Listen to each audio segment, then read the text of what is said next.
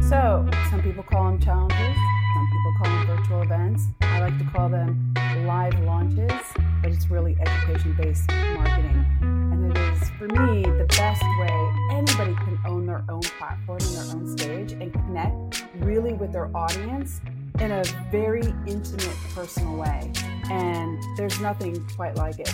So, you want to pick the speakers that complement what you do, don't contradict, and are supportive. They're not exactly what you do, they're just a part of what would enhance what you want to do.